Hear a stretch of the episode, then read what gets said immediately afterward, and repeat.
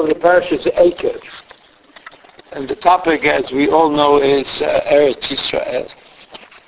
And the, the topic of Eretz Israel is uh, well covered in the book of Devarim. It's not only true that Moshe Rabbeinu was not able to go to Eretz Israel, but it's also true that Moshe Rabbeinu gave the Jews who were going to Eretz Israel a lot of direction about what going to Eretz Israel meant.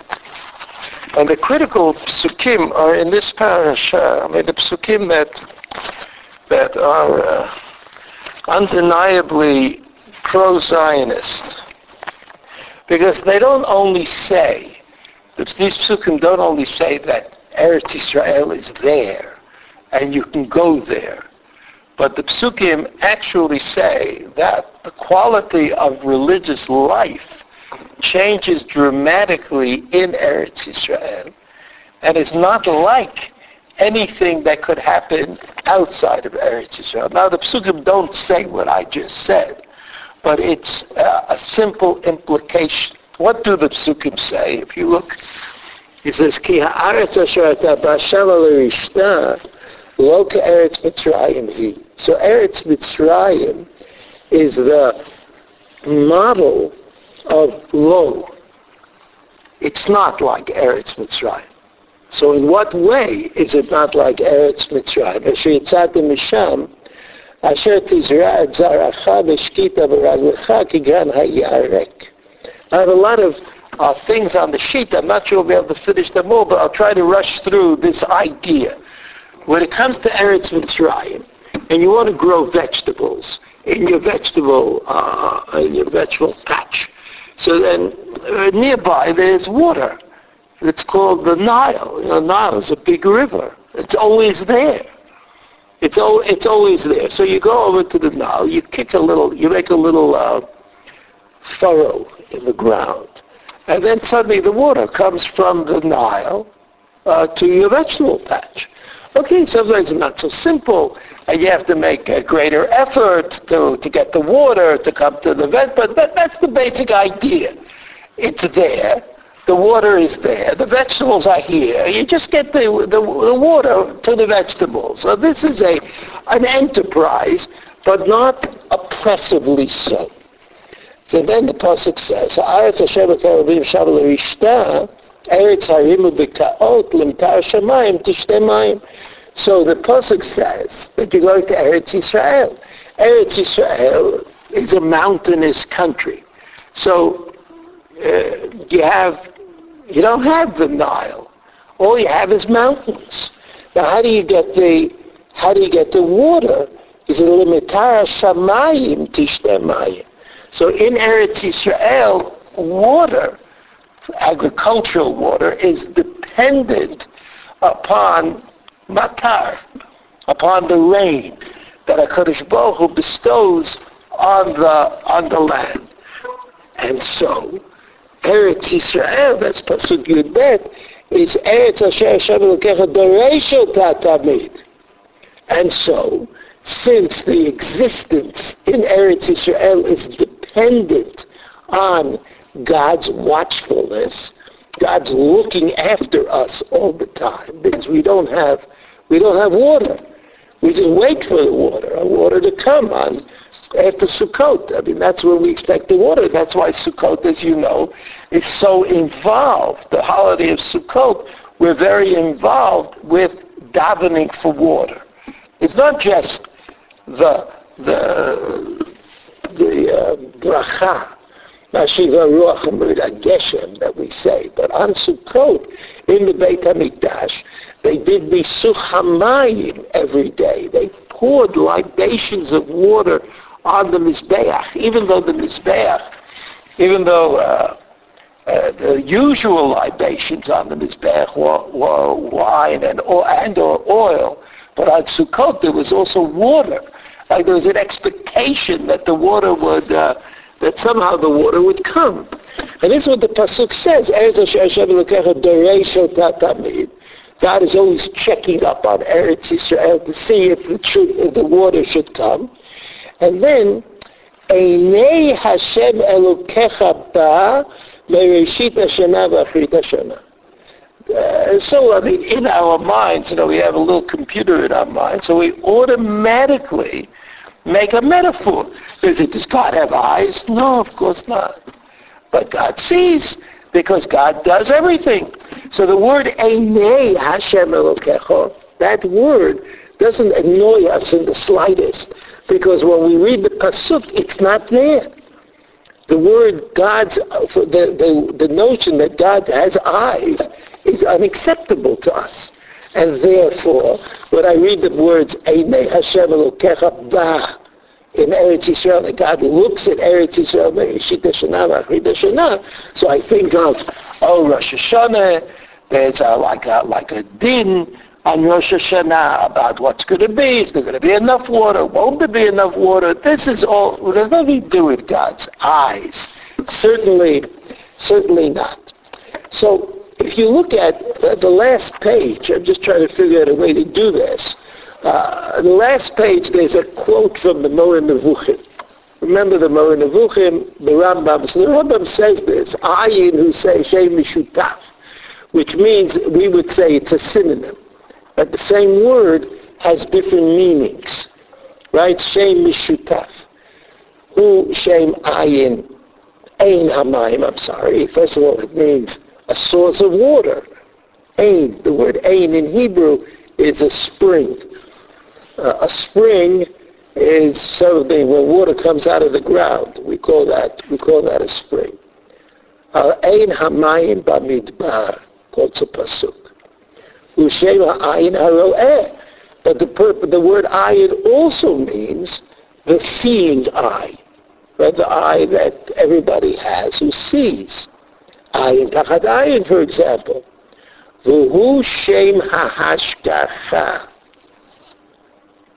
And the word ayin also means, like he's giving you a dictionary definition. You see the word ayin? Well, it could mean a spring. It could mean, uh, it could mean uh, an eye that a person has. And it could be hashgacha. These are like in the dictionary that the Rambam wrote, or that he might have written, he would say the word ayin, uh, uh, meaning number one, meaning number two, meaning number three. Usually dictionaries list the meanings according to frequency. Right, according to frequency. So the most common use is ain is uh, a spring, and then there's an eye, and then there's hashgacha. That's what the the uh, the Rambam says. Uh, שם השגחה, הוא אמר על אודות ירמיהו, כחנו ועיניך שים עליו, עיניך שים עליו, like watch him, be careful about him. So this is not even, I would say, this is not a metaphor. When you say that God looks at Eretz Israel, it's not a kind of a metaphor because that's what the word ayin means according to the Rambam. It means hashgacha. It means watchfulness. It means that God is going to make determinations about about uh, the future. Uh, so you see that the Rambam does not relate to the question of, and so why is that the metaphor? Why is that the word that's used for ashgacha? Why is it ayin? Why isn't it ozen? Why isn't it peh? It anything? And the Rambam doesn't have to relate to that. So let's go back to our to our uh, text. We learned the Rambam added a word. The word is hashgacha, watchfulness, that God watches over us in Eretz Israel because that's the situation. That's why Bnei Israel were enjoined in the Torah from returning to Eretz Mitzrayim. Right? The Torah says it's forbidden to return to Eretz Mitzrayim. Of course, Jews being Jews, they, like Adam Harishon, you know, Adam Harishon, God said to Adam Harishon, don't eat it. And he was convinced that God didn't really mean that. It meant don't eat it usually, but a little bit you could eat it. So the same thing is true about Eretz Mitzrayim and the halachic position. The Torah says, don't go back to Eretz Mitzrayim. The halachic position is, well, if you really have to, you can go. And you know that there have been, uh, you know, kind of glorious communities of Jews in Eretz Mitzrayim. In Eretz Mitzrayim were successful and built things until, until they had to leave. But the fact that they had to leave is not so impressive because the Jews have had to leave every place that they ever were in. So they also had to leave Eretz Mitzrayim. But this idea that Mitzrayim represents a place of lack of faith and that the faith that we have, the ongoing faith in God's concern for us is something that is connected to Eretz Israel. That's an idea. That's an idea that's found in these in these psukim. Whatever you say about hashgacha, whatever you say about hashgacha, you know, like it's always there. It's not always there. The Rambam's position, somebody else's position. You know that. You know that that Eretz Israel is certainly there's a shakier basis. But the chances that there will be a, uh, a famine or a drought in Eretz Israel are tremendous.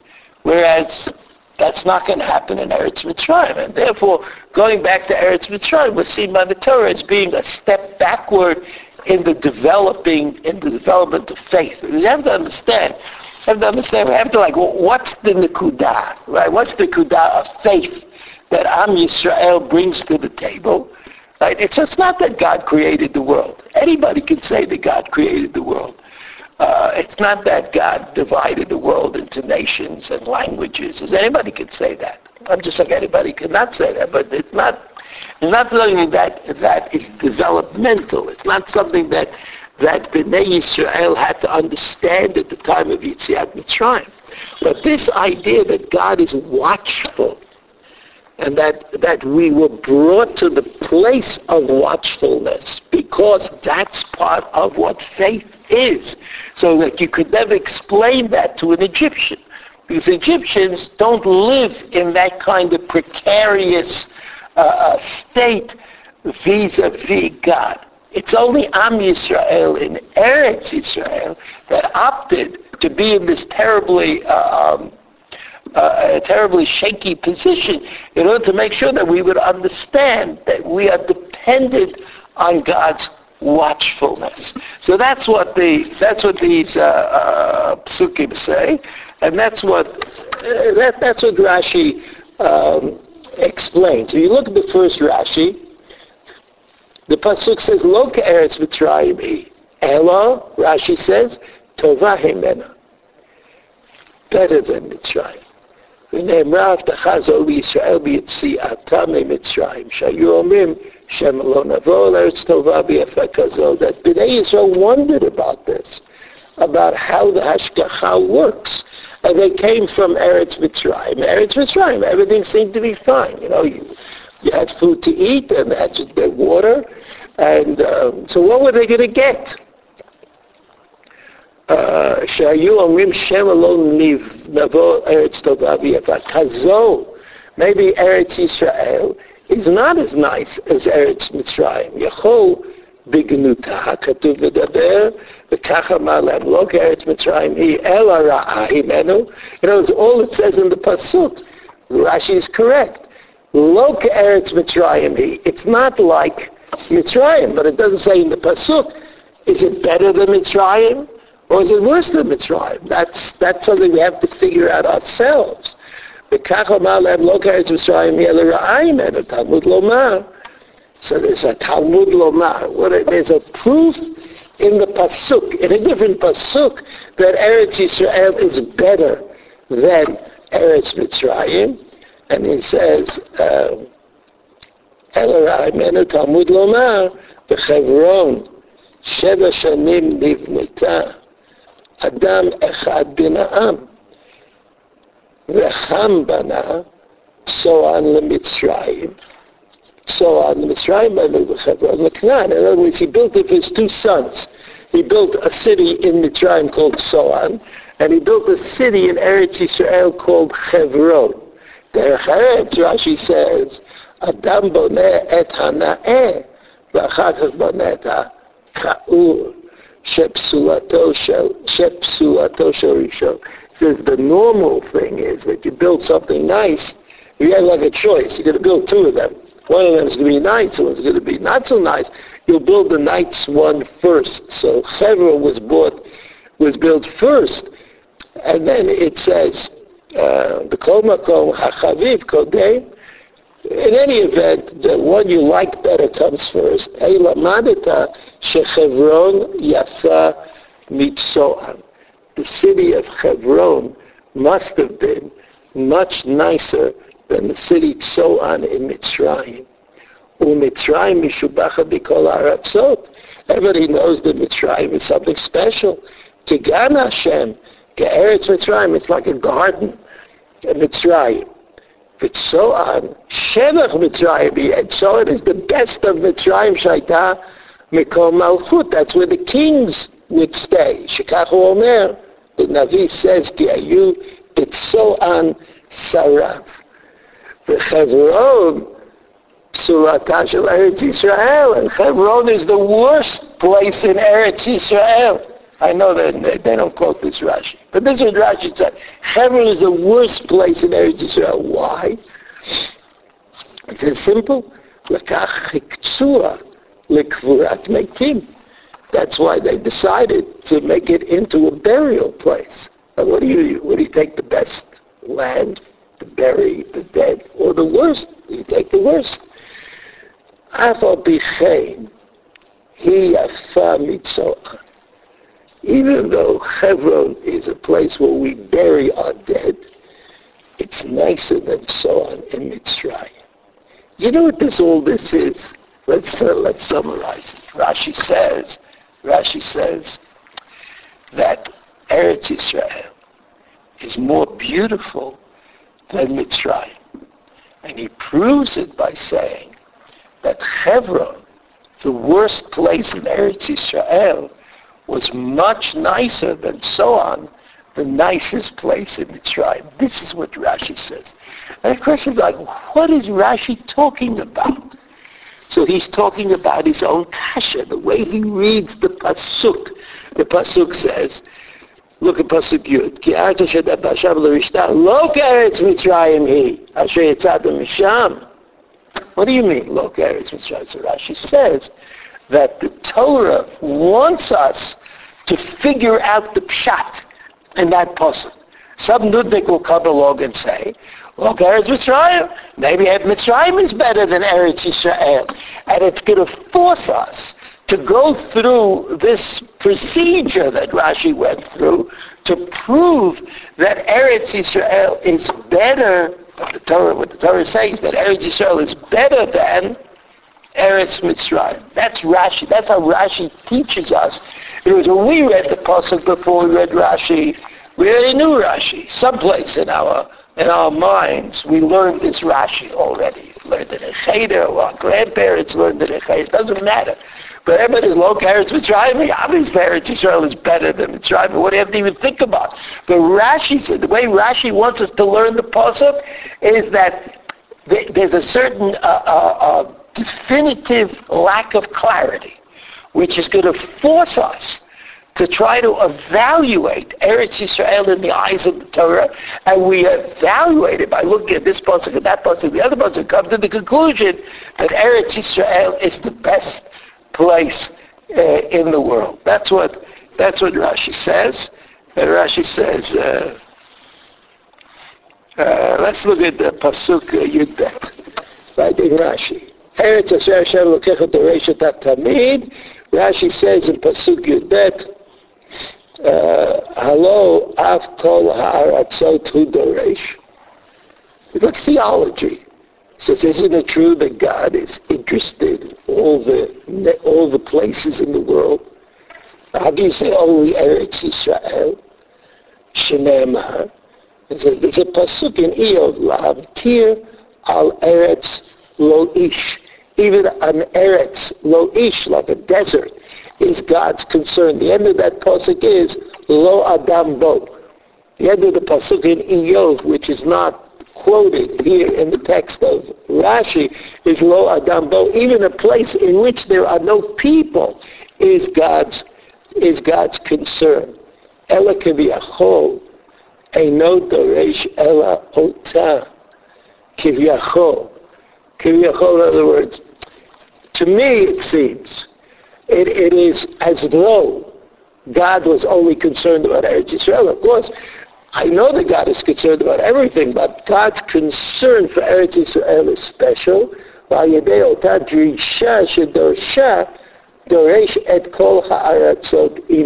do you think?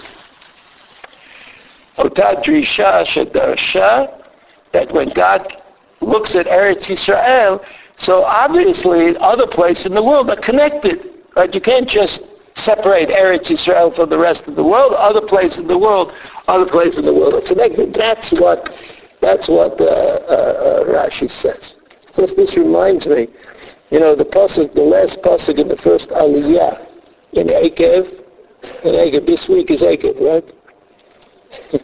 is v'achalta v'savata uveirachta et Hashem Elokecha al ha'aretz ha'tova Hashem natan lach. That's what it says. So in this we learn Birkat HaMazon. This we learn Birkat HaMazon. That Birkat HaMazon is a mitzvah.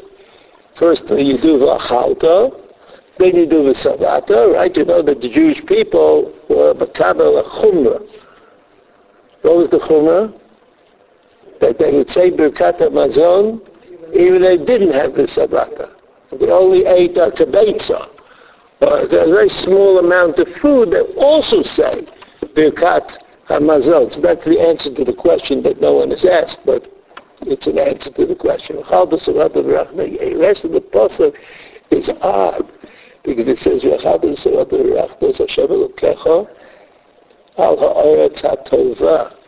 which seems to say that Birkat Hamazon is an Eretz Yisrael mitzvah. And that in Eretz Yisrael you have to do Birkat Hamazon, but in Chutz I'm not sure. So the Zohar asked this question. The Zohar, you know the Zohar is like a medrash. It sometimes says things that are, that anybody can understand.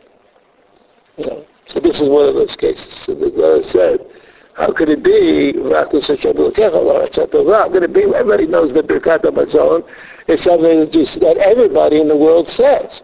So how come the pasuk seems to differentiate between Eretz Yisrael and the rest of the world? So the Zohar says, the Zohar says you have to understand. Bracha comes to the world through Eretz Yisrael.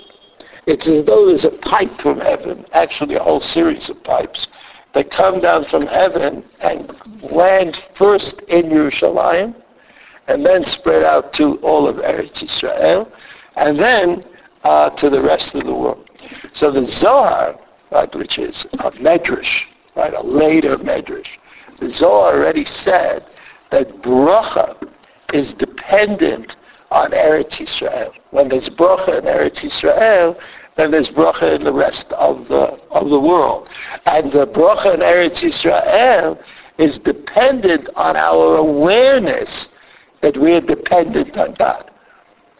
In other words, we daven, we, daven uh, uh, Tau, or we daven, uh, we the davening say Mashiva Ruch Geshem, what that is, is a fulfillment of our obligation to be aware.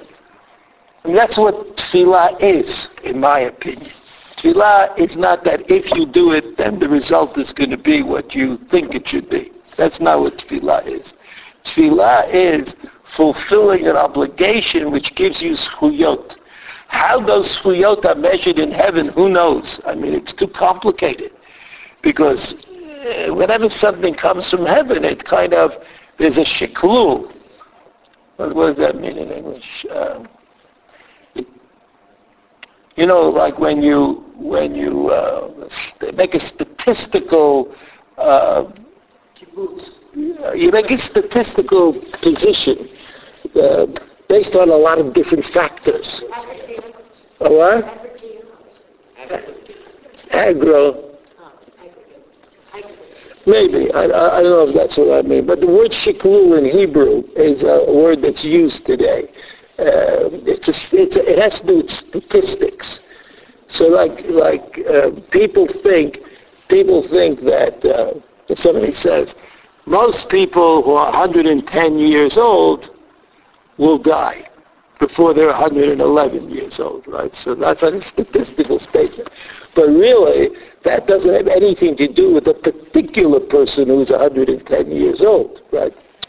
Because there are many, many factors that go into whatever's going on with that person. You can't even figure it out. So in heaven, when the determination is made about something that you're davening for, it's because that you have to understand that it's always it always accommodates a very complex understanding of reality. We don't understand it that way. We say, look, he's sick, he got to get well, right?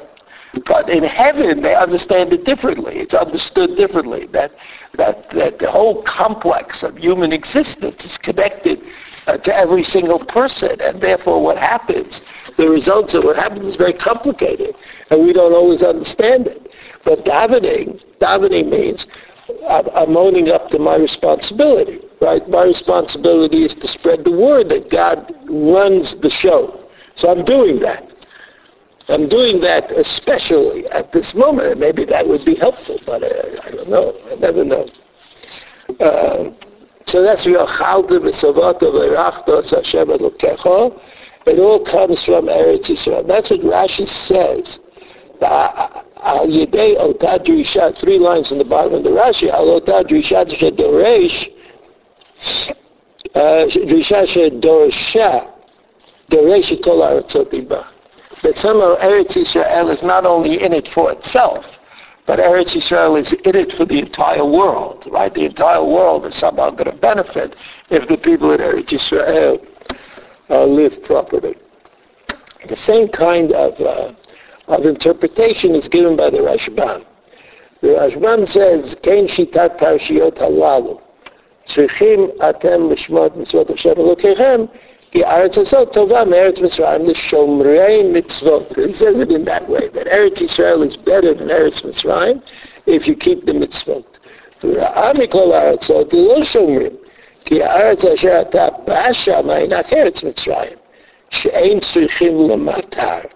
ובין טובים, בין חטאים, בתורך השקעת שדותיהם יש להם לחם. So that, that, uh, that Egypt, the good people and the bad people are not differentiated by who has bread to eat.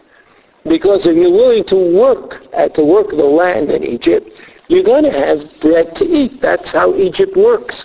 But in Eretz Yisrael, it's not like that. Well, Eretz Yisrael, the fourth line in the Rashbam, אם אתם שומרים מצוות עיני השם אלוקיך בא להשקותה במטר השמיים, Shita Shana, Frida Shana. So the Rashbam says that God is focused somehow on Eretz Yisrael, Bereshita Shana V'Achrita Shana, in order to make sure that this is going to that this is going to actually happen. So it's the same, I think. His understanding of things the same as Rashi, even though his use of the words is a little bit different. So if you look at the Ramban, you see the Ramban three lines from the bottom on this page. After the Ramban, first the Ramban quotes Rashi, and then the Ramban says, Pshuto Shel Mikra. You see that? Three lines in the bottom, the middle of the line. The Derech HaAzharot Nema. Azhara is a law, a negative commandment. שאמר להם, ושמרתם את כל המצווה וירשתם ארץ זבת חלב ודבש, כי השם ייתן את ארצכם בעיתו, והארץ תיתן יבולה, אבל דעו לכם שאינה כארץ מצרים, להשקות אותה ברגל min hayorim min ha'gamim kigan hayirach. In other words, Rashi, the way the Ramban understands it is that God says to Bnei Yisrael, look, I'm giving you a good land, and you're going to be able to earn your way on that land, and you'll be able to to inherit good things, but it's not going to be like Eretz Mitzrayim. All you have to do is kick your your feet at, at the water and you get a you get a, a, stream of water going into your field. It won't be it won't be like that. So the Ramban says, Raku eretz harim ubikaot limitar shamayim tishtamayim lo binyan acher. Tzricha שידרוש השם אותה תמיד במטר, כי היא ארץ צמאה מאוד וצריכה מטר כל השנה. So what did the Ramban say? The Ramban says, in order for the world to work, God has to look at Eretz Israel all the time. Because while it's true that there are deserts in the world, and Bnei Israel were in a desert for 40 years after Yetziat Mitzrayim, eh, eh, deserts are places where you might say the eye of God is not, is not there. God is not looking after the desert because the desert is not a place in which a life can be sustained. I mean, I know that there are people who live in the desert, but they're not happy, believe me. If they knew how it was with a credit card and they could go to like New York and dray around, they'd be out of that desert in no time. But no one told them. So they like hang around the desert. You know, the Bedouins, there are these Bedouins not far from Yerushalayim um, like you go to Yericho, on the way to Yericho, you see Bedouin tents here and Bedouin tents there. Now, I'm absolutely convinced that these guys are paid off by the Ministry of Tourism to remain Bedouins right, in, around Jerusalem. Because if you go to the south, uh, you know, to the Negev, the Bedouins are not so docile and happy to live in tents. You know, they all want to live in, in, in real buildings in, in cities. So, uh, so the desert is not attractive. You know, if you if you don't have uh, stone walls and air conditioning, uh, people are not so. So the Bnei Israel kind of like if you like if you do it, think about it metaphorically. Like Bnei Israel, Bnei Israel, right? The, the children of Yaakov Avinu started off life in Mitzrayim, which is a livable place, but somewhat godless. And we know that the Jews in Mitzrayim had difficulty. They were not able at the end of these hundreds of years of slavery, they weren't able to daven because there was no point. I mean, like the point around which davening should be generated, which is the precariousness of a situation, didn't exist in Mitzrayim. They got water. The water came when they needed the water. Then they went and spent 40 years 38 of the 40 years were uh, like an improvement kind of program in a desert. In a desert where also the hand of God is not readily available. And Bnei Yisrael fell into the trap again and again and again. But uh, they come to Eretz Yisrael. And Moshe Rabbeinu says, look, you know, you've been problematic. But now you're going to see the point. Right? First there's Eretz Mitzrayim. Then there's Eretz Hamidbar. And finally there's Eretz Yisrael. And in Eretz Yisrael you'll understand about life. That life is a kind of a symbiosis between what you need and what God gives. And that, that both sides are interested in that symbiosis and that uh, and therefore idolatry had to be removed from Eretz Yisrael in order that they could live religious lives. They didn't go to Eretz Yisrael to retire. They they went to Eretz Yisrael to establish a beachhead for religious living. And religious living doesn't mean that you do what the Torah tells you to do. That's also something that you have to do. But that's not what religious living is perceived as. Religious living is a, a, a feeling a closeness and dependence upon God. Closeness to and dependence upon God. That's called being religious.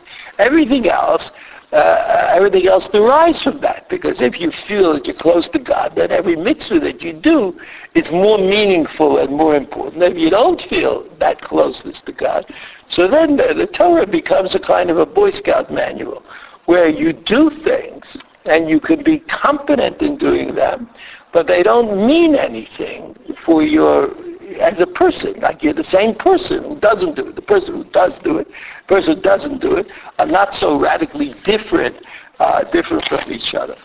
Um, okay, so that's what the uh, uh, the end of the Ramban. You see five lines and the six lines at the bottom. Eretz Asher Shemelokes Bereishet Tavra Uli Shiyomar Ulimtar Shemaim Tishemaim Kasher Shemelokes Yidrosh Ota Yeh Midrash Avotenu מדרש אבותינו נאמץ בכתוב ולכל הארצות הוא דורש, this is Rashi, Rashi also says this, שנאמר the same פסוק, כביכול אינו דורש אלא אותה, על ידי אותה דרישה שדורש אותה, דורש כל הארצות.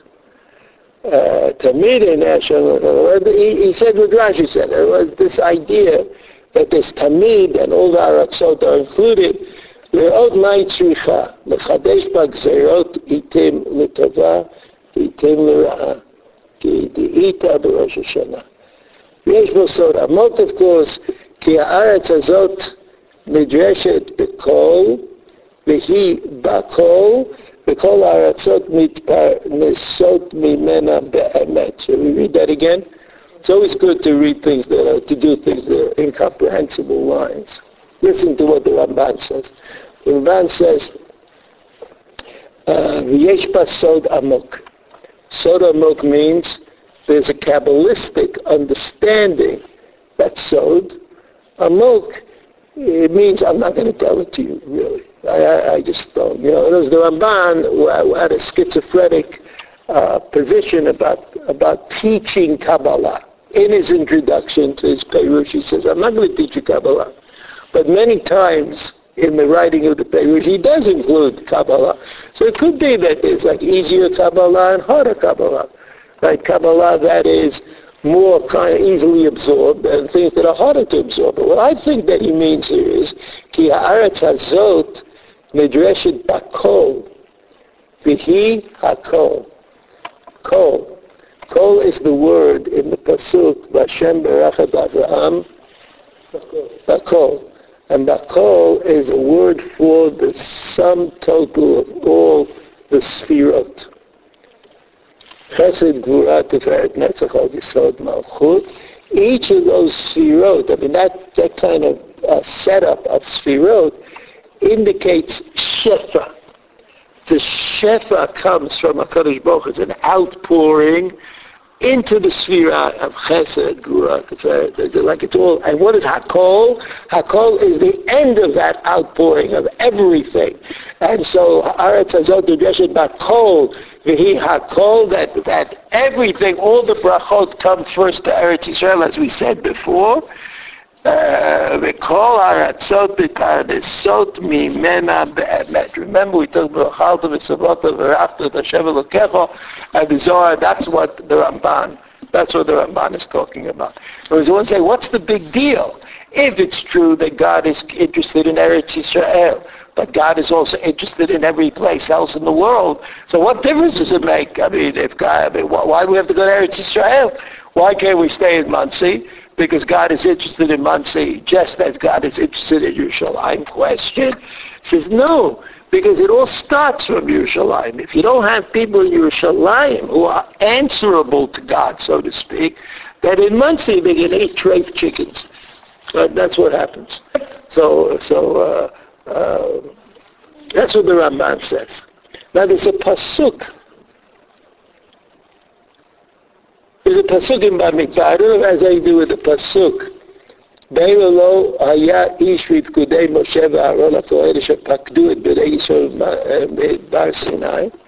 That pasuk, there's a long comment by the Kli Yakar. You know, the Kli Yakar was a Talmid of the Maharal MiPrag.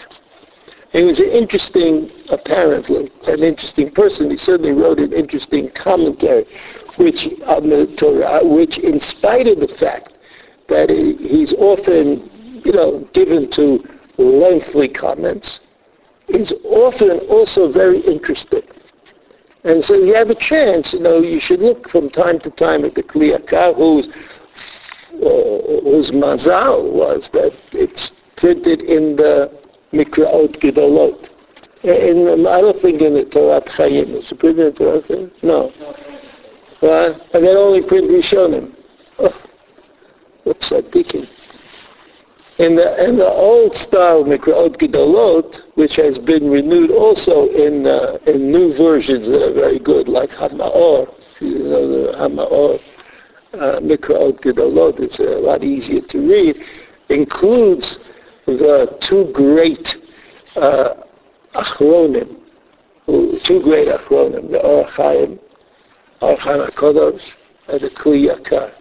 Both of those commentaries are in the Mikraot Gedolot. in expensive. And so here's the, let's learn a little bit of the, of the Kliyota because we're not going to have time. Tam Shenihu. Kimi Ayadua Sheesh Evdel Ben Eretz Yisrael So this has nothing to do with, uh, it's not in our parasha. It's at the end of Bamidbar that he writes this. The end of Bamidbar. Ki Be'eretz Yisrael like Shamim Yoter Mitsuyin Mi Be'eretz Mitzrayim. O Sha'ar Aratzot. והנה בארץ מצרים, מאחר שאין הגשמים מצויים שם, על כן צריכים עובדי האדמה להשקות השדות של תבואה ברגליהם, כמו שמשקים את גן הירק. So he says that they have to pick the water. They have to like make little furrows to bring the water from the Nile to the... ומאחר שיש להם כל כך טורח גדול בשדות, בשדות כתרב התורה מן תרומות ומעשרות. He says, in, in Eretz Mitzrayim, you think Allah is good. They have all this water, and then they have tomatoes. So he said, oh, let's say trees. They're growing lemon trees. and and uh, but it's not easy to get the they've got it all there, but they have to work hard to get the water from the water to the to the lemon trees. So he says that it would not be reasonable to expect that God would demand of them that they bring Trumot to Masrot because they worked so hard to get the thing to grow. Gain Shurat Adin Noten Sheyitin Chelik L'Mishalom Albo. They're not obligated to. Huh? They're not obligated to. No, no, no, uh, he doesn't say that. He says, Ein shurat adin notain sheyitain chelik l'mishalo amalbo. Who's the mishalo amalbo? HaKadosh Baruch Hu. He says, what happens in tribe? Here's the water, and here's the tomato patch, right? So what do you do? You have to bring the water from the water to the tomatoes. What did God do this year? in Egypt? What did God do? Nothing. God didn't do anything. So, so what are you going to say? So the Torah should tell you to give Trumot to Masrot to HaKadosh Baruch HaKadosh Baruch is not a partner in Egypt. He says, he, he says, אבל ארץ ישראל, שהגשמים יורדים שם בעיתם, ואין לבעל השדה כל כך תואר גדול בהשקעת השדות, right? It's the opposite of Eretz Yisrael. All you do is sit there and wait for it to rain. But when it rains, the rain's on your tomato patch. You don't have to bring the water to the tomatoes. He says, יש כאן לקודש ברוך הוא חלק בשדה, ובצד שהוא יתברך נותן מטר בעיתו, על כן דינו, על כורכך, דינו שייתנו מחלק גבוה לכהנים לוויים משרתי אלוקינו, כי משולחן גבוה הם זוכים. Good? An idea. Right? He says, it's not like Eretz Mitzrayim. It's not like Eretz Mitzrayim. Why is it not in Eretz Mitzrayim? God does not partner with you to make the tomatoes grow. In Eretz Yisrael, God is your partner because in Mitzrayim, the water is already there. All you have to do is bring it. Okay, you're working hard, but you're not creating a neurosis. Right? You're not... What? That was uh, many years ago. But this year, this year God was not involved. They put the water there, they couldn't go home. But in Eretz Yisrael, God is involved all the time. And since God is involved all the time, you should give back something that you received. So that the method that the Torah says that you give back what you received is uh, through the, the agency of Trumot and Masro, that you give it to God's representative from the Beit HaMikdash, the Kohanim and the Leviim. An idea an idea. Okay, the rest of the, of the Kli Yakar is interesting. I, will, I don't want to leave today without learning this uh, Torah of, uh, of Rab Nachman of Breslov. You know, Rab Nachman of Breslov did a weird thing in his lifetime. I mean, maybe he did other weird things, but he did one thing that was really weird. He went to Eretz Israel, and that was not the weird part of it. The weird part of it was that he came back. And he did not come back because something happened that drove him to come back. It's, it's a mystery. You know, I will try to explain it, but it was a mystery. Uh, he came to um, he came to Haifa, I think. He landed in Haifa, and when he was in Haifa, he wanted to go back to the Ukraine, which was not such a big deal. I mean, you know, you go back to Turkey there, and you and you get to the Ukraine, you get to Odessa and you're in the, it's not such a, not such an impossible trip, but he reconsidered and he went to visit the big Hasidic centers at that time, which were in Sfat and in Tveria. That's where the Hasidim came. Already Talmidim of the Besht, and the Maggid of Mezrich who came to Eretz Yisrael, including the Besht, had a brother-in-law, a Gershon Kitover, his name was, who, who was the first who went to Eretz Yisrael, and he lived at that time. He lived at that time in uh, Tveria and Rabbi Kalisker, the original Talmidim, like a group of Talmidim of the Baal Shem Tov, who became, who were Talmidim, also the Maggid of Mezrich, went together to Eretz Yisrael, and that included also, by the way, the Baal HaTanya, the Shneur Zalman, also went. But he got to Istanbul, he got there and he went back for some reason. He went back to, uh, to Russia. So here's Rav Nachman. He goes to Eretz Yisrael, and he wants to come back. He to stay at all. And then he went to Sfat, he was there a while. He went to Tveria, and then he went back. He went back to uh, to where from whence he came. And this is like a kind of a mystery. Of course, you talk to Hasidim, they'll tell you this and that and the other thing. If you talk to scholars, they'll just tell you the other thing.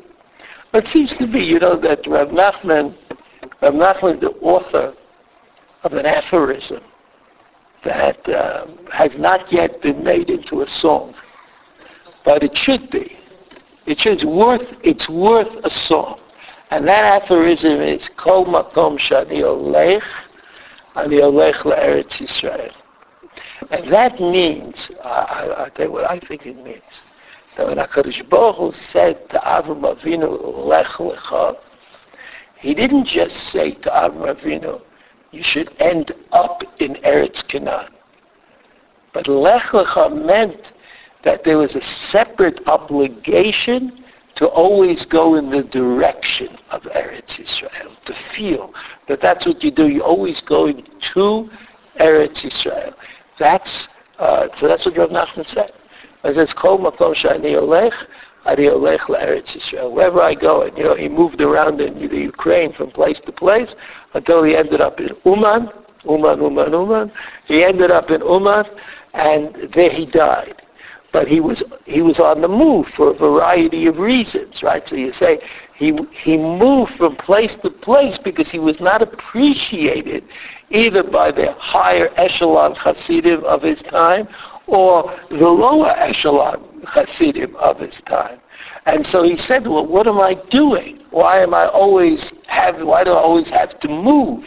And he said that he is, he exists in this parasha of Lech Lecha some people exist in the parsha of Yishuv Eretz Yisrael, and some people exist in the parsha of Halicha Eretz Yisrael, like Avram Avinu. Lech Lecha, that was the that was the tzivui. It wasn't transform yourself to Eretz Yisrael or take a bus and go to Eretz Yisrael. It was Lech Lecha, that the going to Eretz Yisrael was itself was itself a problem. So now we uh, owes itself a kiyum, as they say, in the yeshiva world. It was, it was an achievement. Just going to Eretz Yisrael, being in that state of going. And, and the proof, of course, is that you know that Terach, Terach who was related to Avram Avinu, Terach, what was Terach doing when he died in Ur He was going to Eretz Canaan right? But he was not going to Eretz Canaan because God told him to go to Eretz Canaan. I mean, that's like the first great distinction. What? I say that all the time. Uh, anyway, anyway, so you, you see that Avram Avinu, HaKadosh Baruch said to Avram Avinu, uh, people go from here to there all the time people, some people go to Eretz Canaan, some people go to Bovel, some people go to Poras. I mean, what difference does it make? The only difference that there is is if there's a tzivui. If God has directed you, commanded you, ordered you, then everything changes. And that's what Avram Avinu was. He was the one who changed the world because he was the one who understood that mundane activities could be the result of a divine charge. That's what Avram told him. Nothing else. There's no other mitzvahs that Avram Okay, Mila at the end. But at this time, they didn't do any uh, any mitzvahs. God didn't tell him any other mitzvahs, but he just he just God said, "Go, go to Eretz Canaan," and he was going there anyway. So there was a big difference apparently between going there anyway and going there purposefully. let's look a little bit at what Rav Nachman says. Rav Nachman says, remember what I told you. מי שיודע מארץ ישראל שטעם באמת טעם ארץ ישראל יכול להכיר באחר. אם היה אצל צדיק על ראש השונה אמלה, ואם אותו הצדיק הוא גדול במעלה קטן. He says, he says a person who went to Eretz Israel, who really got the time of Eretz Israel, he, he knows about things. He knows which people were sincere and which people went to the tzaddik, etc. Key, line number four. כי גם ארץ ישראל יכולים לצייר לפני מי שיודע טעם שכל. כי רק מישהו איש בור, אי אפשר לו לידע זאת. אבל מי שיודע משכל, כגון לומדים שמרשים מעט מעט השכל בפשט וקושייה כדרך הלומדים, או חכמים בחוכמות אחרות שמרגישים טעם שכל יכולים להבין טעם ארץ ישראל. So he says that there's Eretz Israel. And in order to understand Eretz Israel, you have to be able to activate your seichel. And the way that you activate your seichel is by learning Torah. So there's only the great people who know a lot of Torah understand what Eretz Israel is. Now, what is he talking about? Key. He says, remember the Gemara says, Avira the Eretz Israel machkim. That the, that the atmosphere in Eretz Israel produces chokhmah. וטעם החוכמה והשכל ודאי יקר מאוד, אך עיקר מעלת קדושת ארץ ישראל הוא רק על ידי השגחת השם יתברך. ומחמד שהשם יתברך מסתכל בארץ ישראל תמיד, כמו שכתוב. So here the, the, the, the Rav Nachman is taking it a step further. He says if God is looking at Eretz Israel all the time, if God is concerned about what's happening in Eretz Israel, and I'm in Eretz Israel, so what does that mean to me? It doesn't just mean that I should be, uh, I do what I'm supposed to do, or do the mitzvot that I was given to do. But it means, it means that, that since the ayin, the, the, the look of God, is a look of understanding into the world of Eretz Israel, clearly I will be uh, enhanced by being in a place where understanding is taking place by heaven.